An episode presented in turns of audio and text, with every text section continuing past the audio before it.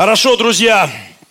А, моя сегодняшняя проповедь э, называется почти так.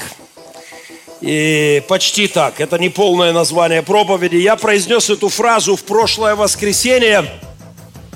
И знаете, бывает так, ты что-то говоришь в церкви, и по залу идет какая-то волна ухмылочки, скепсиса. Я это почуял.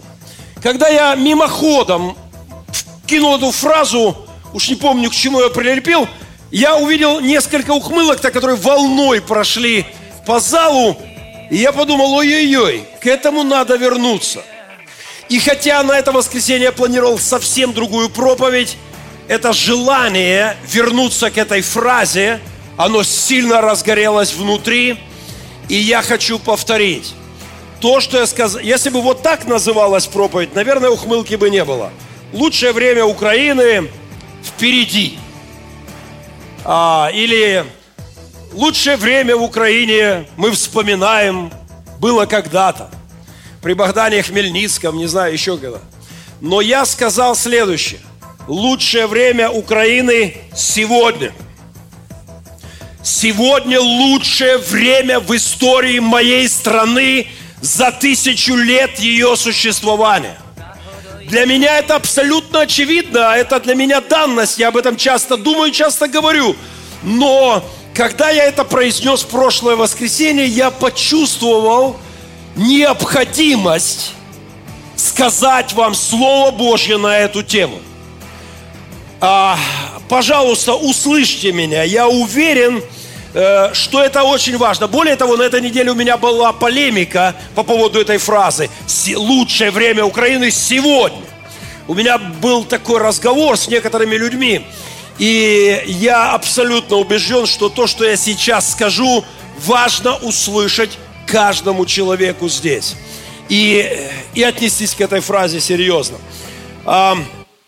Друзья, первое, что я слышу, когда говорю сегодня лучшее время в Украине, это слово, о чем ты говоришь, пастор, сейчас же война.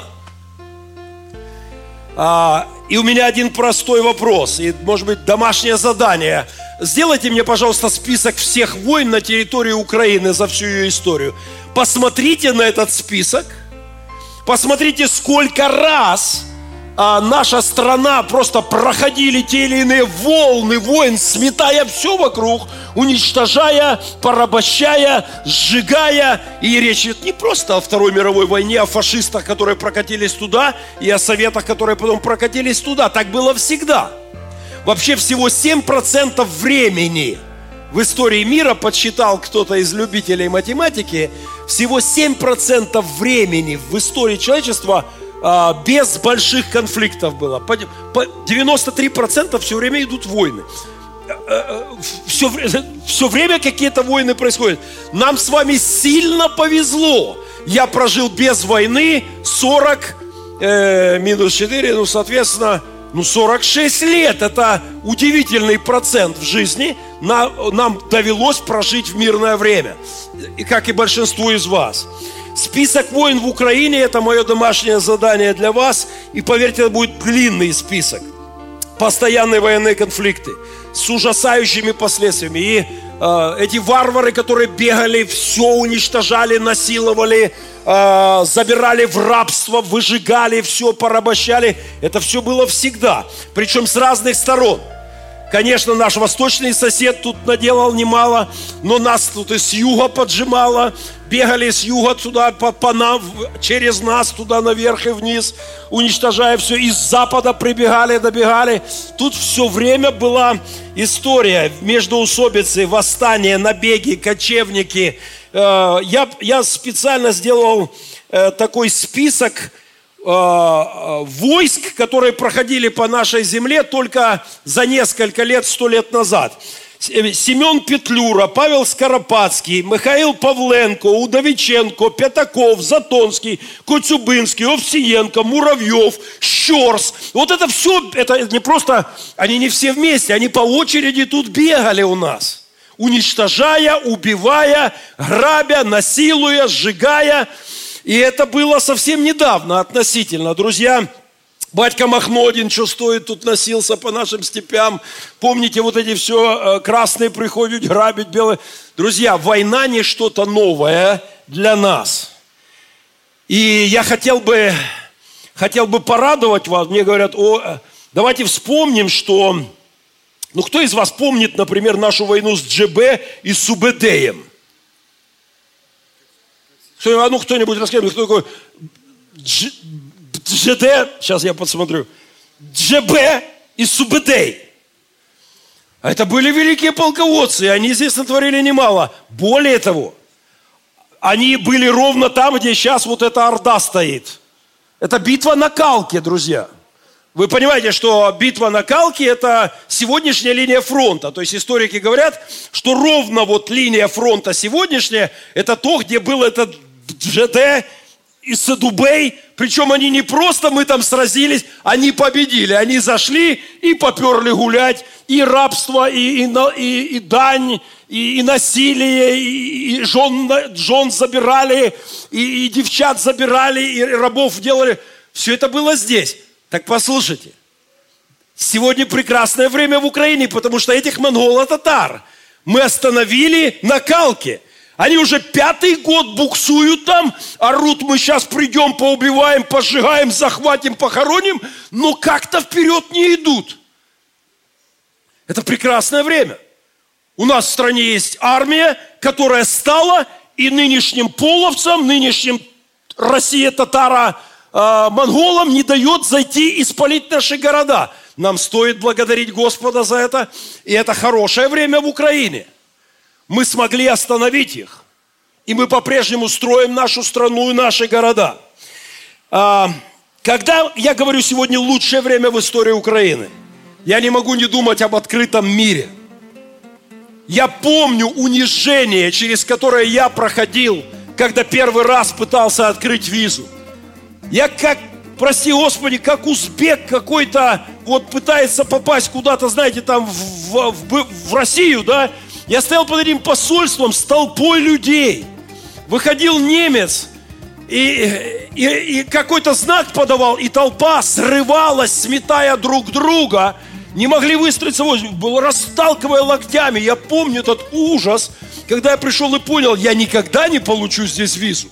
Я просто не смогу бежать по головам людей, распихивая их локтями, будучи пастором, чтобы добраться и наконец-то зайти в посольство. Друзья, Сегодня все, что вам надо, оформить нормальный документ и езжайте, пожалуйста. Валерий, наш пастор Валерий, не будем говорить о его прошлом, но оно не очень как бы светлое, было много лет в его жизни. Сколько раз ты смотался уже в Европу за пару лет? Сколько? Уже, да, твои 5-6 ты только за этот месяц смотался, мне кажется.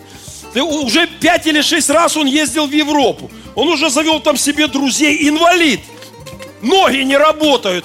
Взял вот эту штуку, сделал паспорт, сел в автобус, доехал там до автобуса, а назад приехал на машине, привез гуманитарную помощь для хосписа нашего стариков, а потом посидел, сказал, смотаюсь-ка я еще раз в Европу и поехал опять в Европу. Это удивительно. Молодые люди сегодня, я на днях беседовал с, с молодой девчонкой, она дочка Олега Басараб, э, вы помните, Ева. И она автостопом объездила с подругой э, уже чуть ли не всю Европу. Э, моя дочка недавно, студентка, собрала денежки, купила билет, очень дешевый, села в самолет, прилетела в Европу, побывала у друзей, вернулась назад. Друзья, разве это не прекрасное время для Украины? Когда так было? Когда так было, что наши дети могут путешествовать? А, вы помните, ну, старшее поколение, когда кто-то выезжал в Европу, причем в соцлагерь, и рядом ходило три КГБшника, они писали доносы, куда ты пошел, куда ты свернул, чтобы тебе выехать за границу, нужно было пройти через такие испытания. Мы живем в открытом мире. Это абсолютно потрясающе. Это лучшее время в истории Украины. Такого не было. Мы не крепостные. Олег Тюркин с Валей готовится. Я отдаю дочку. Я отдаю дочку замуж за Тюркина через две недели. Хорошие руки отдаем. Ну и дочка красавица, и руки хорошие. И куда, что вы себе думаете, они после свадьбы садятся в самолет и улетают отдыхать на какие-то э, средиземноморские курорты. Это молодые люди. И это потрясающе, так никогда не было. Я помню, как смотрели на вернувшегося с Запада человека, как на космонавта. Вот с космоса вернулся, понимаете? Я помню, Демидович, первый из моих знакомых, прилетел из Америки. И, как говорили, оттуда не возвращаются. Знаете, как с того света. Я помню, как он повернулся, и все сели вокруг. Ну что там, Серега? Ну расскажи. И э, это было совсем недавно. Без виз в, в Европу старушку. Десятки стран открыты для наших с вами детей – это новая ситуация, и нам, мы не крепостные, мы не за, мы не рабы больше у бояр, которые запрещают нам за вот то поле выходить. Образование. Мы можем жаловаться сколько угодно на нашу систему образования, но я уже помянул сегодня. Огромное количество детей в мире мечтает поступить в школу.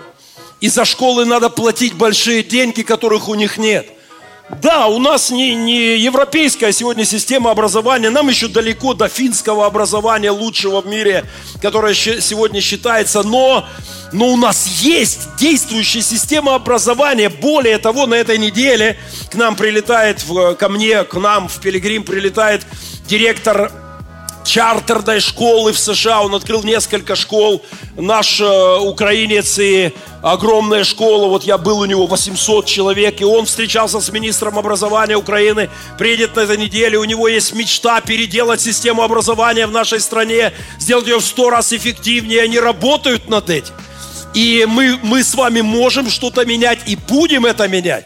Возможностей для образования, как сегодня, не было никогда в истории страны. Подумайте об этом. Наши дети могут сегодня, у них вот здесь на, на руке сотни тысяч томов книг. Кто-нибудь помнит, как вы записывались на Дюма в очередь в библиотеке? Кто-нибудь помнит, как вы брали на ночь почитать Стругацких до утра? А, сам издат, который мы подпольно где-то давали, сотни тысяч книг лежат у меня прямо сейчас, вот здесь великолепных форматах, с возможностями. Здесь есть доступ сейчас в лучшие университеты мира, лекции, курсы. Я могу в Гарварде учиться вот с моей ладошки возможности для образования уникальное. Я учил английский, я рассказываю это своим детям, купив кассетный магнитофон и в шапку-ушанку, в которой я работал, специально одевал шапку-ушанку, в ухо, руки были заняты, в ухо вставлял кассетник, вырезал там дырку, нажимал кнопку, и вот эта кассета крутилась, и это был такой прорыв в изучении английского сегодня. Здесь у моих детей в телефонах удивительнейшие программы для изучения языка. Разве это не чудо? Разве было такое время в Украине? Вы можете ходить по музеям мира через компьютер а, прямо по залам 3D-экскурсии. А, можете сесть в самолет и полететь туда, накопив денежек, собрав на это. Возможности уникальные с информацией и так далее. Когда мы ропщим и жалуемся на то, что сегодня очень тяжелая жизнь в Украине, я просто умоляю вас, на секунду вспомните. Я помню, как я ходил занимать очередь за хлебом. Я помню, как я ходил занимать очередь за молоком. Я помню, как хлеба не хватало. Хотя я не из 32 -го года. А, но очередь за хлебом, кирпичики закончились оста... и, так, и так далее. Было что угодно. А, давайте вспомним этот, э, этот выбор в наших магазинах. Я специально для тех, кто подзабыл, а, сделал маленькую вставочку. Свет погасили, звук подняли. Просто давайте вспомним трошки. Вот чуть-чуть. Вернемся немножко в наши магазины. Для тех, кто недоволен жизнью сегодня. Правда, в какой-то момент стали спрашивать, кто крайний, мол, быть последним плохая примета. Правило второе. Сначала надо занять очередь и только потом спросить, а что дают. Скажите, а что дают? Тазы эмалированные японские. Правило третье. Очередь надо занимать, когда магазин еще закрыт. больше шансов что-нибудь купить. А еще знали, дефицит нередко выбрасывают во время обеда и всегда внезапно, поэтому надо быть в боевой готовности с авоськой на перевес. Но многочасовое стояние на передовой не гарантировало победу. Товар мог закончиться прямо перед самым носом. Каждый знал, потерять очередь очень легко, поэтому хочешь отойти, предупреди и впереди стоящего, и того, кто за тобой. Я перед вами возьму. Я за деньгами бегала, я стояла. Я стояла. Еще были цифровые очереди. Я, я хочу напомнить, просто хочу напомнить, что мужики бегали по городу, задавая друг другу один вопрос. Пиво есть? Там. Юрий Андреевич, ну напомни, где было самое... Пиво где? Куда? Там пиво дают, есть или нет? Закончилось. А вам куда ехать? Да вот там. Какие были? Ну давай, давай, вспомни. На России пиво есть, нет, закончилось. А на юбилейном, нет, все мужики за пивом туда. А потом туда, а Илюша? Вы помните Илюшу? Я пытался несколько раз американцам это рассказать. Я просил хороших переводчиков. Они так и не поняли, о чем я. А я им рассказывал про Илюшу, который вышел, вошел в историю нашего Мариуполя, прославился, зафиксировал свое имя в истории города а, тем, что он честно воровал пиво. Я пытался им объяснить. Ни- ни- никто не может понять американцы. Говорят, в смысле? Я им объясняю, они не могут понять нас. А, Я им объясняю, понимаете, если ты приезжал к Илюше в пивбар, он не доливал пиво, но не разбавлял. И его за это уважал весь город. Он стал легендой города. Илюша никогда не разбавлял пиво. Он просто не доливал. И когда какой-нибудь заезжий казачок заходил в этот пивбар, который там его уже нет 20 лет, 30 этого пивбара, но до сих пор говорят на Илюше. Когда кто-то э, кто-то приходил туда, Илюша наливал бокал, вот столько не доливал пива, ставил на стол, он говорил, что, что это ты не доливаешь? Он, долить? Сейчас. Под кран брал и доливал воды и ставил ему на стол. И Илюшу за это любили, уважали. И он вошел в историю города. Друзья, давайте вспомним немножко, как выглядели наши детские игрушки. Я помню свой конструктор а, в детстве. У меня мы с сестрой, она на 7 лет старше, мы играли в зайчики, это были такие длинные палочки из пла- пла- пластмасс такой синенький. И были маленькие, это были зайчики, а длинные были волки. Это было, это было наши хиповые игрушки. И сегодня я утром зашел, нашумел на своих сынух, у них лего завалено вот там, знаете, у них целое развалие эти лего фантастические. Да нам не снилось это. Давайте вспомним, на каких велосипедах мы ездили. Кто мечтал об орленке? Поднимите руку. У меня его так и не было, орленка. Я все детство мечтал об орленке. Андрюхе Дудину так и не купила мама. Пошли покупать, было написано переучет, мама пропила деньги. И так он и вырос, бедняга, без орленка. Ну, Господь воздал моему приемному сынухе во сто крат. Он проехал вокруг земного шара на велике и возненавидел этот вид транспорта всей душой, всем разумением, всей крепостыни. Просто давайте вспомним это. А, сегодня посмотрите на их велосипеды.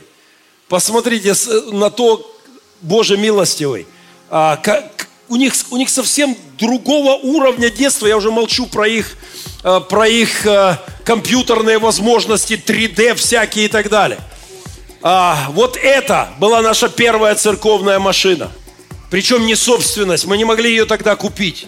Мы арендовали ее а, у Коли Голубева, Ишкомби, вот такая. А, убитая старая машина. Я помню, когда я купил себе как пастор Запорожец. Он, когда заводился, подпрыгивал. Подпрыгивал вот так. И когда останавливался, он не просто тормозил, он начинал несколько прыжков делать. Рядом с моим креслом водительским стояло пассажирское не кресло, шлакоблок.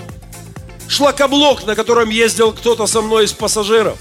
Я до сих пор... Фара одна смотрела вот туда в кусты. Одна прямо, а вторая туда. Ее нельзя было почему-то отремонтировать. А все время смотрела куда-то вправо по кустам. Кстати, меня это спасало, потому что гаишники думали, что это какой-то фароискатель. Свет идет вот так по боку. Они воспринимали это за какую-то хитрую машину. Друзья, это было совсем недавно. Выйдите сейчас, посмотрите на нашу забитую парковку. Посмотрите на машину, на которой приехал Стас Кабанов. Бывший наркозависимый молодой человек, пришедший в нашу церковь относительно недавно, да? А, посмотрите, прекрасная работа, зарабатывает хорошие деньги, когда все ропщат, бухают и кричат, о, жизнь тяжелая, он выкрался с наркотиков, научился каким-то определенным вещам, идет сейчас, зарабатывает за вечер 5-10 тысяч гривен. Молодой парень. А он стал одним из лучших организаторов мероприятий в городе. Прилип к Аскольду Кветковскому, ходил за ним, носил там чемоданы, помогал, освоил профессию. Аскольд начал подбрасывать заказы. Сегодня он идет, проводит мероприятия, зарабатывает хорошие деньги, ездит на отличной машине. Еще и успевает в церкви вот так разгребать забот. И в прославлении нам сегодня послужил. Благословите его машину, я немножко завидую, у меня похуже. А, посмотрите, на каких машинах сегодня люди ездят. И это только начало. Я верю, мы пробьем эту брешь в Европу, и люди смогут покупать в три раза дешевле машины и в пять раз лучше, чем они сегодня есть. И это абсолютно замечательно. Давайте о медицину нашу поговорим.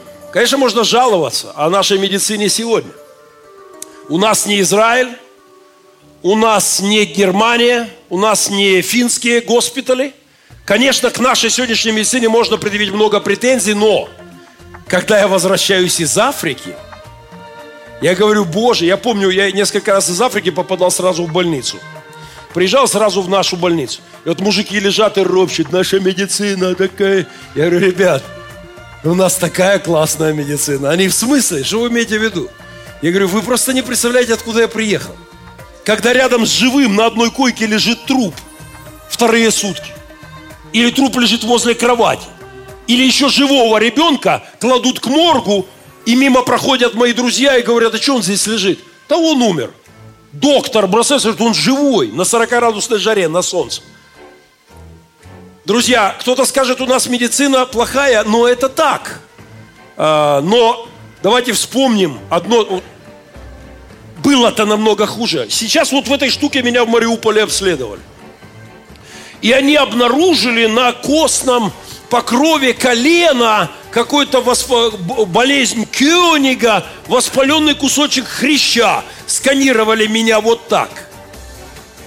Но не было такого оборудования. Может быть, у нас оно еще не лучшее, но в Киеве есть отлично. В конце концов, можно опять-таки взять билет, поехать собрать деньги и пойти к доктору в Германии, если уж на то пошло. И некоторые так и делают сегодня. И даст Бог. Но у нас не было медицины, как сегодня. У нас не было лекарств, как сегодня. У нас не было технологии обследования. Надо аппарат на 17-м. Знаете, сколько ему лет? До сих пор стоит там. Он старше меня, я проверял. И до сих пор лупасят еще, но слава Богу, есть уже новые. Пошел, немножко заплатил, но можно сделать уже на более современном оборудовании. Вспомните, если кто-то будет спорить со мной, что у нас сегодня, что медицина была, была лучше, сейчас хуже, я просто произнесу одну фразу, и мы закончим разговор. Советская стоматология. Точка. Все. Ха-ха, я вижу, как некоторые вот так сжались с кресла, как будто я... Этот звук, он уже... Вот, это, это, это жуть какая-то. Ты умирал просто от этого звука. Сегодня зайдите в стоматологию, в среднюю стоматологию. Это совсем другой сервис. И нам есть за что благодарить Бога. Я не знаю, вряд ли это делали вы, но когда я вернулся первый раз из Европы, я привез пустую баночку из-под жидкого мыла. А потом с женой мы как два идиота сидели, брали мыло, разводили в воде и заливали туда, чтобы у нас было как в Европе – жидкое мыло. На полном серьезе, когда я рассказываю это детям, они не понимают, о чем мы. А, но нам так хотелось, чтобы вот нажал на эту штучку и мыло. А потом не было никакой потребности. Я сегодня им не пользуюсь. Пользуюсь обычным мылом. Но ну, в этом не было потребности, но, но это было так классно, это было так круто, это было так сильно, это был такой прорыв в технологии, что мы варили мыло и заливали, чтобы почувствовать себя людьми.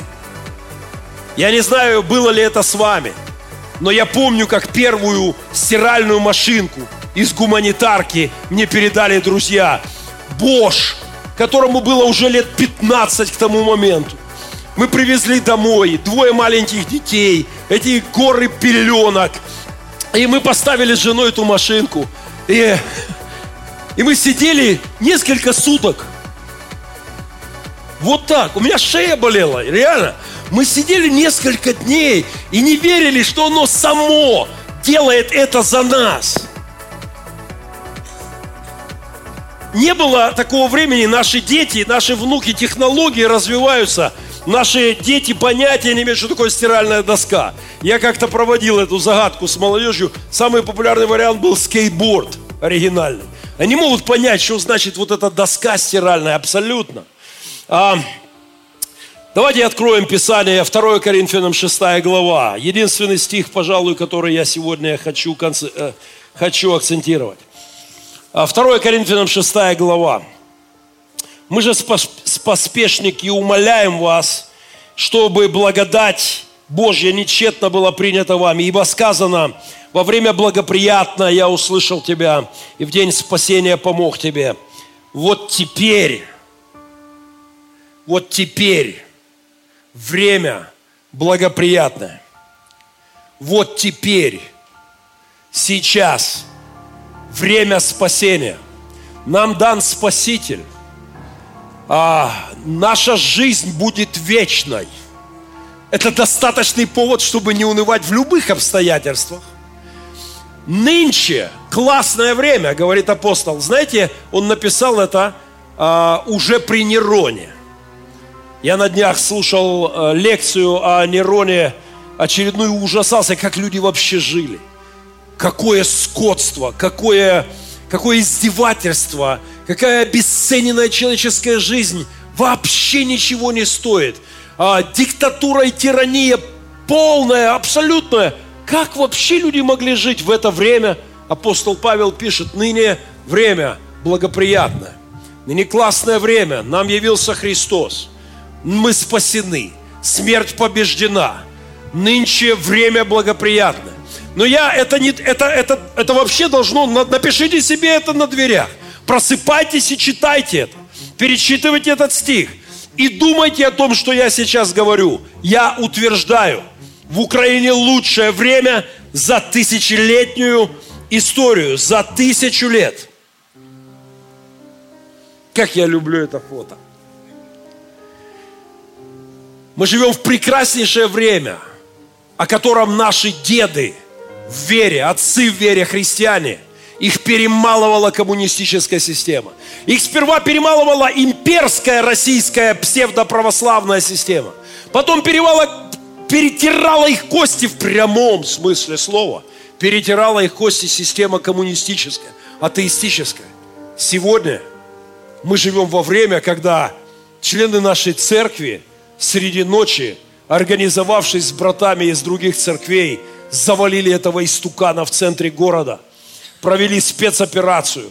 И еще до декоммунизации официальной, кстати, до сих пор, по-моему, на них еще не закрыты уголовные дела по факту вандализма. Где-то там бумажки лежат.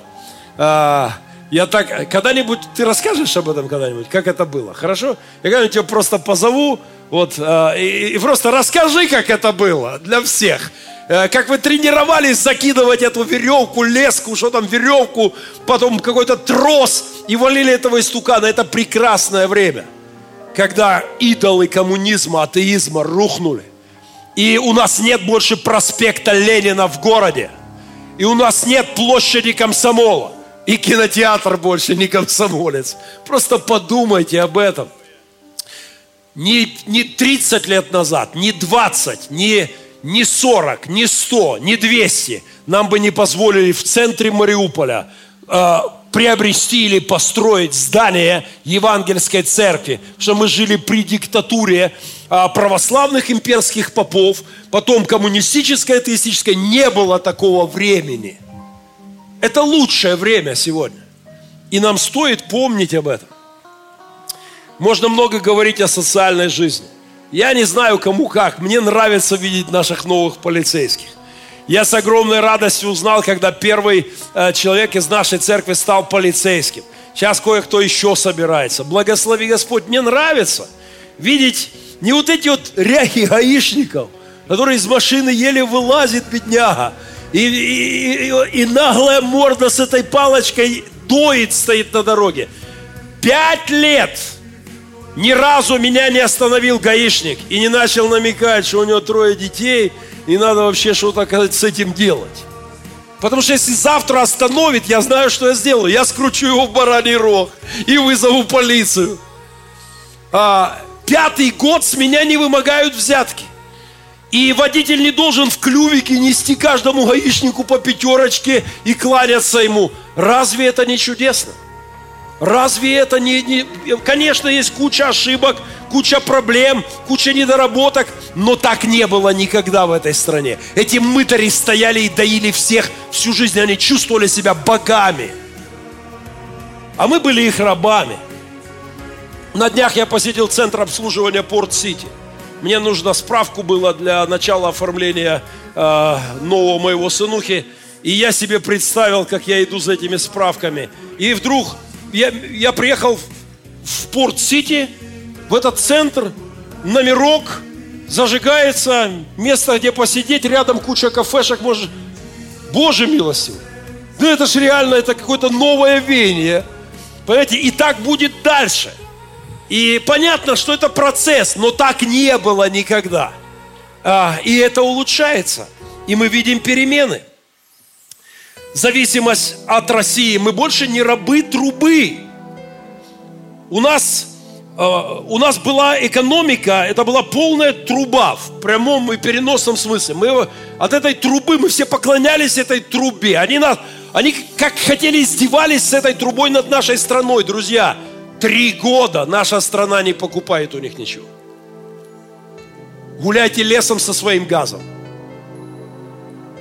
Кушайте его на здоровье мы закупаем у наших европейских партнеров на западной границе. Три года. Они говорили, вы сдохнете, вы замерзнете, вы приползете на коленях, вы все опять скажете, будете целовать памятники Ленина и петь аллилуйю КГБ. А мы сказали, гуляйте лесом. Мне нравится это. Я хочу, чтобы моя страна не жила под диктат, и экономический диктат, а, силовые угрозы или какой, кого бы то ни было. Мне это нравится.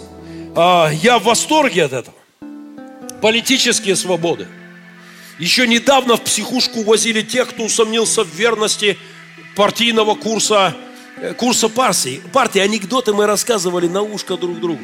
Критиковать политиков на кухне аккуратней за анекдоты сажали, расстреливали, уничтожали. Пошутить нельзя, усомниться в верности. Все единогласно, все одобряемся. Сегодня у нас Свобода средств массовой информации. Политикам промывают кости, кому не лень. А, я могу говорить все, что хочу о ком угодно. О шоколадном короле, а, или, или, о, приват, или о януковичевских очкариков. Я так и назвал блог на этой неделе. А, о Маккейн и очкарики Янукович.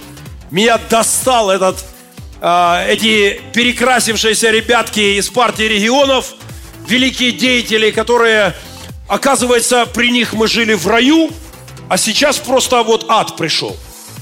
И они все перекрасились. Когда вы смотрите на билборды, о, сейчас начинается политическая кампания. На всех билбордах они в интеллигентных европейских очках. Знаете, когда вы видите эти очки, у большинства из них они имиджевые. Ну, то есть не настоящие. У большинства это просто очки для того, чтобы они выглядели не донбасскими рылами, зажравшимися олигархами, а типа интеллигенция европейской. А, я в, велотур ехали с Валерой. Э, говорю, Валера, у тебя что, со зрением проблема? У него такие очки. Он, да не, пастор. Я говорю, а очки зачем? Он, ну, ты, пастор, отстал. Это style, fashion, это это имидж, это стильно. Я...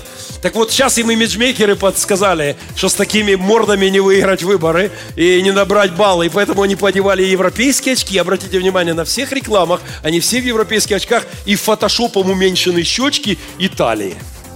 Просто красавцы. И по-европейски все выглядят. Но меня достали эти очкарики, которые, э, которые этот деятель Мура, Мураев, Мураев – критиковал Маккейна, одного из лучших политиков века.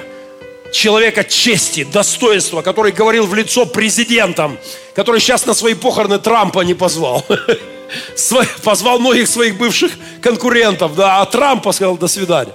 И критиковал, на чем свет стоит, хотя он его однопартиец. Это политик чести, достоинства. И вот это наша Донбасска, Харьковская вылезла и Маккейна грязью поливает. И меня зацепило сильно. Я, кто, такой, кто такой Маккейн, я знал еще до того, как я узнал, кто такой Мак, Мак, Скруч Макдак. До того, как я сел первый Макдональдс. И до того, как я на Макбуке начал работать. Кто такой Мураев, я полез смотреть в Википедию. Боже, как я обхохотался. Великий деятель Харьковского, Змеевского, прости господи, района. Самое место для этой банды. Змеевский район. Так вот, что, чем он вошел в Википедию? Он за два года или три года своего управления в районе вырыл три скважины для воды. Но это еще не все. Он организовал вывоз мусора. Великое достижение в 21 веке. Организовал вывоз мусора. И мы можем сегодня критиковать и критикуем политиков. Мне не нравится грязная игра престолов э, политиков у нас, но так было всегда. И это лучше, чем торжество одного диктатора в стране. У нас, мне не нравится, знаете, как вы, э, кто, кто в курсе этого популярного сериала, там есть стена, за которой одичалые и какие-то людоеды, и они хотят ворваться и всех сожрать. У нас эта стена вот тут в Широкино. А за спиной игры политиков, игры престолов. Не нравится? Не нравится. Плохо это? Плохо, но это лучше, чем диктатура. И я абсолютно, мне нравится, что мы не знаем, кто будет следующим президентом. У нас по соседству Вова сделал Леню. Брежнева пересидел, вы понимаете? И вот сколько оно будет жить, столько будет сидеть, пока народ не, высидит, не вынесет. А мне нравится, что мой народ дал пендаля зажравшейся элите. И мне нравится, что грядущего мы не знаем, кто будет президентом. Я хочу жить в стране, где реальная конкуренция политиков. Пусть заигрывают перед народом, пусть лоббируют наши интересы, пусть пробивают интересные законопроекты, кто лучше сделает, чтобы народ за нас проголосовал. Пусть раздают гречку, в конце концов, если они ни на что больше не способны. Только пусть конкурируют за власть, чтобы получить голоса людей. Пусть танцуют перед нами. А мы посмотрим, кому поаплодировать, а кого гнать со сцены. У нас есть возможность и это лучшее время. Такого не было в нашей стране. Даст Бог, мы доживем до наших с вами голобородька. Даст Бог, мы увидим это когда-нибудь. Тот, кто смотрел этот сериал, может, я верю, что однажды президентом нашей страны станет молодой человек, э, намного моложе нынешних, не запачканный в коррупции, не пропитанный олигархическими какими-то зависимостями. И даст Бог, мы придем к этому в стране. Э, но сегодня мы имеем лучшую ситуацию, чем раньше. В политической жизни палитра, споры, полемика, критика, пресса и так далее. И это замечательно. Псы опричники Иоанна Грозного не носятся по нашим улицам, не топчат конями людей безнаказанно, не насилуют и не грабят просто так. Политики все больше чувствуют зависимость от народа. И это чудесно. Хотя к ним, конечно, много претензий. Мне нравится, что в моей стране растет общество свободных людей. Вот это, э, эта история пару недель назад, э, пустяк, пустяк такой, но так мне нравится это. Машина полицейская остановилась, и полицейский выбросил бумажку. Просто гляньте, что дальше произошло, как повел себя один из прохожих. Просто посмотрите на это. А ну-ка, гляньте. Внимание, свет пригасите, если будет видно. Смотрите, в окно вылетит бумажка из полицейской машины. Смотрите внимательно. Видели? Выбросил что-то. Мужик идет, останавливается. Теперь смотрите, что он делает. Начинает бодрить полицейских. Боже, как же это мне приятно. Теперь он берет бумажку и закидывает им. Правда, он пошел дальше, они опять ее выкинули. Это грустно. Но, боже мой, как это здорово! У нас растет гражданское общество, которое не боится поставить на место хамов, даже если они в погонах. Это же прекрасно, это же новое явление. Вот так строится новая страна. Э, я, э, я в восторге. Друзья, я обещал вкладываться во время, поэтому много я, я вынужден пропустить. Пожалуй, только вот об этом. Последнее на этой неделе, я, одна из вещей, которой нам надо радоваться, это дикта, то, что рушится диктатура московской псевдоцеркви. КГБ Сталиным созданный московский патриархат, не, не каноничный никаким путем вообще. Агентов КГБ собрали, организовали московский патриархат, и на наши земли, умы были подчинены этой псевдоцеркви. Через одного агент ФСБ – московский поп или агент ГРУ, Главного разведывательного управления России. Мне нравится то, что происходит прямо сейчас. Их беспрекословная власть на этих территориях заканчивается. Если вы пропустили на этой неделе, а, агент КГБ Михайлов, патриарх всея Руси по совместительству, приехал в Константинополь, он перед этим рассылал своих попов, заливали деньгами, взятками, влияниями, запугивали, чтобы, не дай Бог, Украине не дали автокефалию. И он приехал на встречу с константинопольским патриархом Варфоломеем, а ему говорят «до свидания». Вопрос автокефалии решен, мы начинаем процедуру имплементации, да, реализации процесса автокефалии. В Украине будет независимая от Москвы церковь. До свидания. Это потрясающе. Веками они здесь делали, что хотели. Они издевались над людьми. Вместо проповеди христианства они проповедовали покорность властям, рабам и, предстояние перед властью. Евангелие они удерживали от народа. Сегодня у них нет больше власти. Такого не было. За тысячу лет истории моей страны. Это лучшее время для проповеди Евангелия. Это лучшее время для свидетельства о Христе. Сегодня мне не нужно никакого разрешения, чтобы поставить аппаратуру в любом месте и проповедовать Евангелие. В моей стране законодательно разрешено проводить евангелизацию где угодно по соседству. Московские попы в квартире, если ты собрал друзей, вы читаете Библию, вы нарушаете закон Яровой – свидетелям Иеговы, которых сейчас запретили в России, поставили молодая семья, ребята только поженились. В маленькой квартирке ФСБ поставила им а, про, по, подслушку и камеру. Они сутками целый год снимали вот эту квартирку молодоженов, чтобы выяснить, не собираются ли свидетели Иеговы там читать втихаря свою Библию. Мы живем с вами по соседству с вот этим всем. И, я, и у нас абсолютная свобода. На этой неделе меня пригласили выступать на крупнейшем форуме спикеров в стране TED, TED, Talks. Это лучшие вот такие выступления в стране, в центре Киева. Я еду в церквя. Мы можем проповедовать Евангелие где хотим. Начальник Гороно Мариуполя несколько лет назад издал распоряжение всем директорам школ города отчитаться о том, что они пригласили пастора Геннадия, я выступал перед учениками. И они под отчет, под отчет, сотни школ мы обошли, у нас сил никаких не было. Друзья, мы живем в удивительное время. Люди говорят, грех стал доступней. Ну да, в каком-то смысле да. Хотя он всегда был... Э, Эдуард Темный, у тебя были какие-нибудь проблемы доступа к греху в твоей юности? Никогда. Вообще никогда. То есть как бы вроде и доступнее в каком-то смысле, но как бы кто хотел, всегда грех был рядом. Но с другой стороны, доступно христианство, доступна вера, доступна церковь, доступна проповедь. Да, э, э, разве это не удивительное время? Последнее, что я хочу сказать.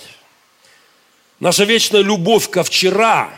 Знаете, вчера деревья были выше, варенье вкуснее – Хлеб с корочкой, натертой салом и чесноком был лучшей пищей в мире. Никакие суши не могли сравниться с этим. Что с нами происходит? Мы, э, мы как бы продавливаем, мы накладываем себя на историю, на прошлое, и мы проминаем ее своим субъективным восприятием. Как старое кресло, мы проламываем историю и своими воспоминаниями, ностальгией. У нас не было морщин, в зеркало было приятнее смотреться по утрам. Эти подтеки под глазами с утра, этих морщин, бочин, животин, э, седин, всего этого не было. И, и мы накладываем себя на прошлое. И мы не замечаем тех благословений, в которых живем. И мы идеализируем прошлое и совершаем большой грех.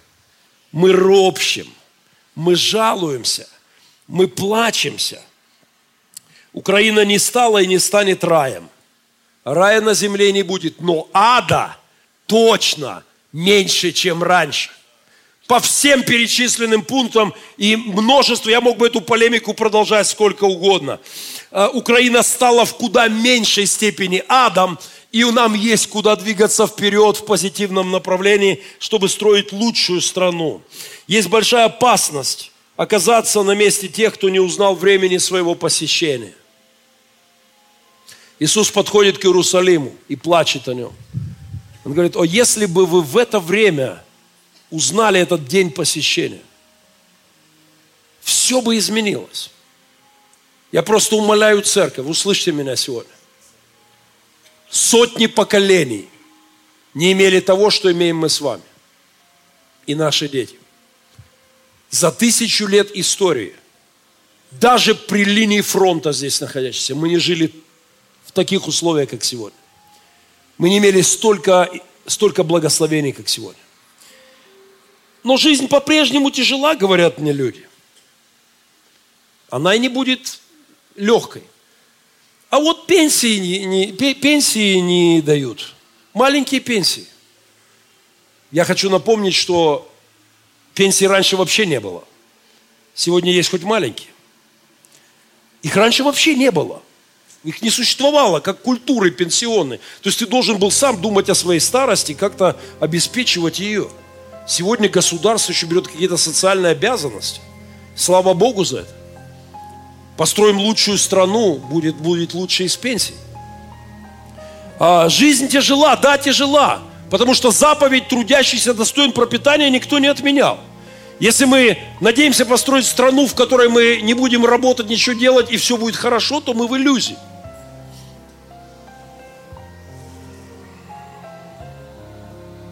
Ныне время благоприятно. Нам нужно с благодарностью принимать от Бога вот это время, а не быть вечными ропотниками. Бог сделал столько чудес. Если бы сегодня кто-нибудь из наших дедов в вере, христиан 30-х, 60-х годов,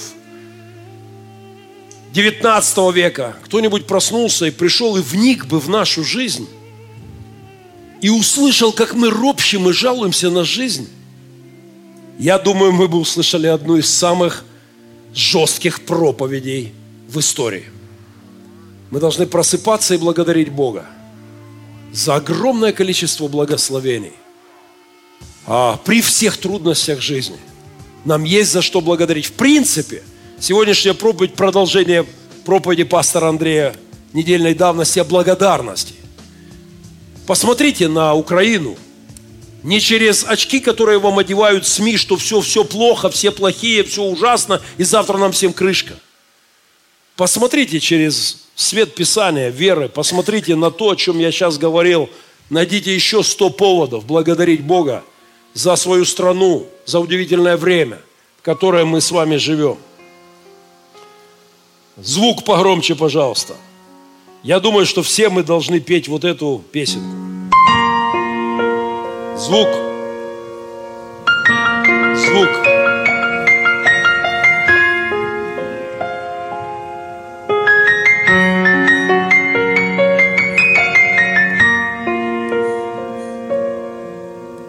Как человек, который гуляет по линии фронта с женой, с семьей и собакой – мы с Леной гуляем по линии фронта каждый день. Мы ходим по песочку вдоль моря, под ручку. И впереди бегают часто детвора и собака. Слева от нас круча, на которой пулеметные дзоты, танки, блиндажи, артиллерия справа Широкина. То есть мы гуляем по потенциальной линии фронта. И тем не менее, я говорю сегодня, я люблю свою страну, Люблю свою жену, люблю свою собаку. Я благодарен Богу за то, что Он нам дал с вами жить в удивительное время для страны. Нам надо не роптать и жаловаться, а благодарить и строить, служить благодарить, строить, потому что ныне время благоприятное. Лучшее время Украины сегодня. Меня достают христиане, которые... Я думаю, что части христиан надо уйти в эмо. Молодежь понимает, о чем я. Это такая субкультура молодежная печали и суицида. Все плохо в жизни, такие, это, э, Эма это наш Пьеро, Пьеро. Помните у Буратино, Пьеро, такой рыцарь печального образа. Вот многим христианам надо пойти в Эмо, потому что христианство – это надежда, это вера, смерть побеждена, нам прощены грехи, Бог с нами и будет с нами во все дни до скончания века. Он благословляет нас. И вместо ропота, жалоб, нытья нам надо верить, любить и строить. И пусть Бог благословит нас в этом. Давайте встанем для молитвы. Отец, я знаю, что Ты хотел, чтобы это слово я сегодня сказал для церкви. Я прошу Тебя, Боже, прости нам ропот наш. Прости нам когда у нас опускаются руки, когда мы идем через трудности, дай нам оглядываться назад, дай нам смотреть вокруг себя, и дай благодарить Тебя за то, что есть хлеб на наших столах, за то, что не приходят комиссары и этими щупом не, не ищут в наших огородах закопанные остатки хлеба, не забирают их, не обрекая наши семьи на голод. Мы благодарим Тебя, Боже, за то, что есть хлеб на столах, за то, что наша армия держит, держит этих половцев на реке Калка пятый год. И, Боже, за то, что мы строим, сеем хлеб, воспитываем наших детей, и не наши становятся нашими. Боже, еще недавно они приходили и забирали родных детей у христиан. Сегодня мы подбираем детей, которых они оставили. Мы благодарим Тебя за удивительнейшее время, в которое Ты дал жить нам и детям нашим. И мы просим Тебя, благослови нашу землю, дай нам еще много удивительных событий, сделай нашу страну лучшей, но дай нам быть благодарными Тебе за все то, что вокруг нас. А, помилуй нас и избавь от греха ропота и от смертного греха уныния. Дай напомни нам, что ныне время благоприятно. Аминь.